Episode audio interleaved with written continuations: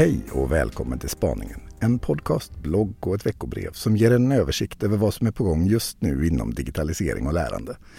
Jag heter Carl Heath och gör den här podden ihop med Stefan Paulsson.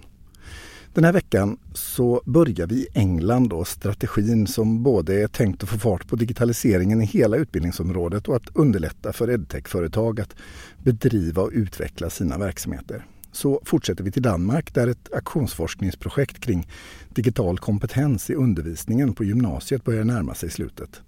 Och så rundar vi som vanligt av med veckans tips. Men vi börjar med ett virtuellt hopp till Schools and Academies show i London i onsdags. För där presenterades en strategi för att få fart på digitaliseringen och för att ge bättre förutsättningar för edtech-företagen att bedriva sina verksamheter. Totalt rör det sig om satsningar på ungefär 10 miljoner pund.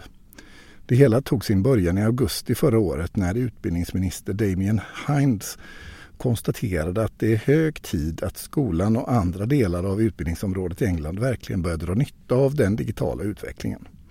Han vände sig samtidigt till edtech-företagen och menade att de nu har chansen att sätta igång en revolution.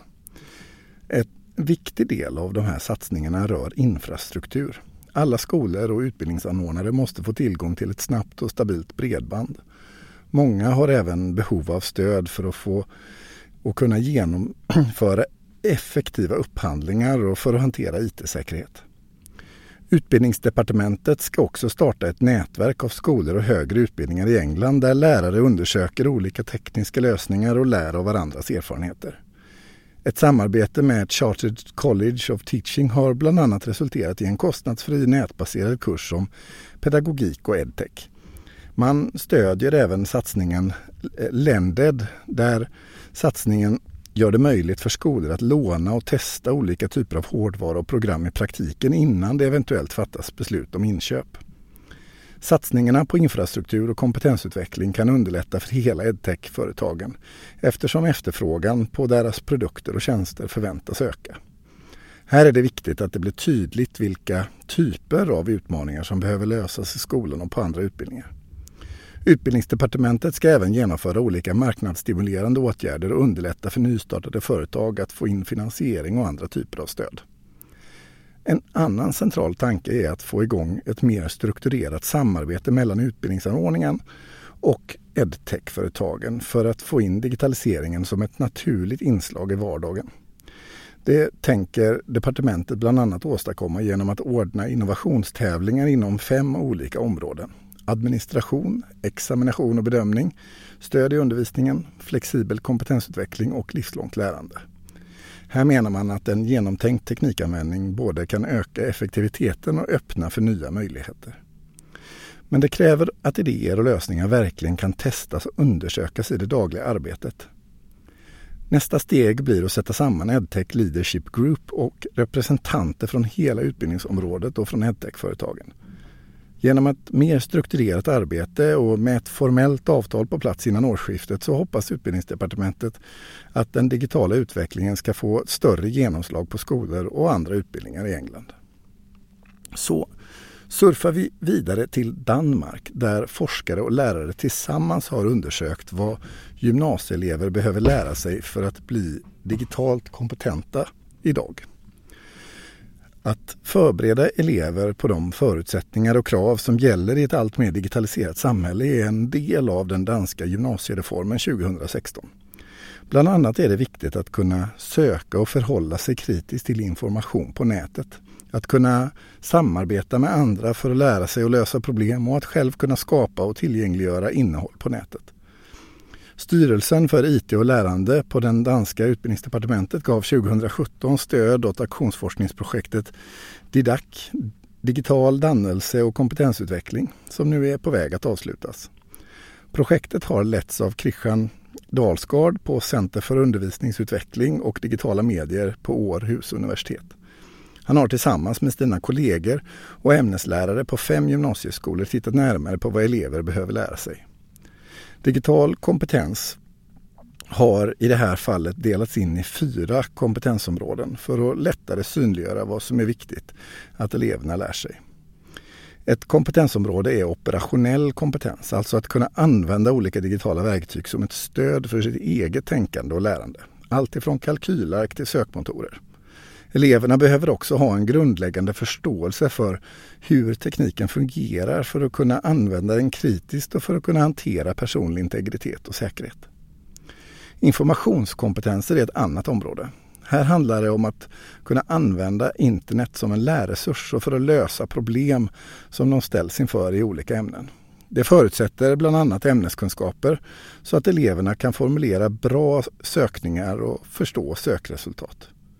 Men det är också avgörande att kunna lägga upp sökstrategier som gör det möjligt att lösa problemen. Ett tredje område är deltagarkompetenser, det vill säga att kunna samarbeta och att jobba med andra över nätet i och utanför klassrummet för att lösa problem och för att kunna bygga gemensam kunskap. Det handlar om att möta och kunna föra en konstruktiv dialog med personer från andra kulturer med andra perspektiv och värderingar. Här gäller det att förstå och respektera varandra på ett mer principiellt plan och att kunna skriva tillsammans, att kunna korrigera, ge förslag till förbättringar och så vidare.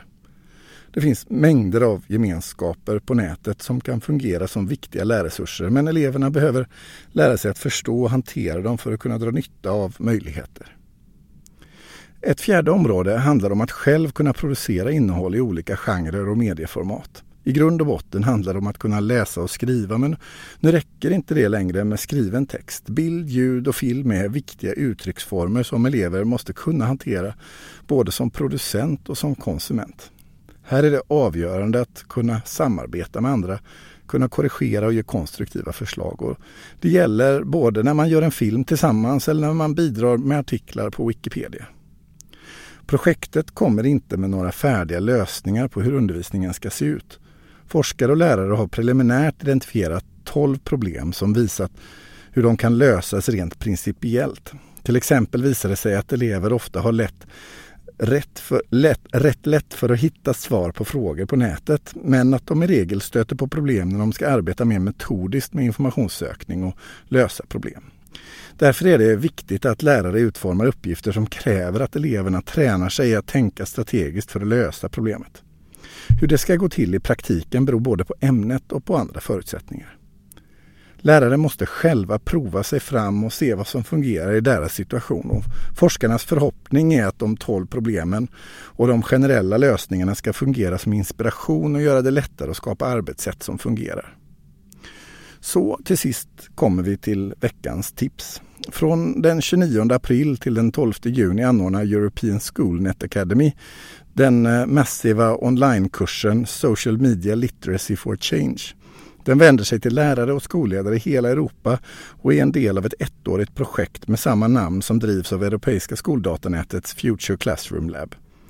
Det kan också ses som ett viktigt komplement till European Media Literacy Week som arrangerades för första gången i slutet av mars.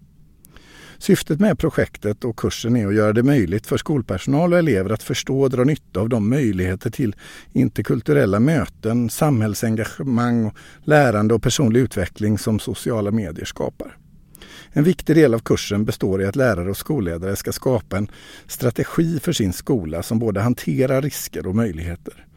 Det gör det möjligt att lägga grunden för en användning av sociala medier som kan hjälpa eleverna att utveckla kunskaper och förmågor och som är avgörande i ett digitalt och globalt samhälle. Och med det tipset så är veckans spaning slut. Den går som vanligt att läsa i längre format på www.spaningen.se där man också kan prenumerera på spaningen som ett e-post nyhetsbrev som kommer en gång i veckan. Men till nästa vecka på återhörande. Hej då!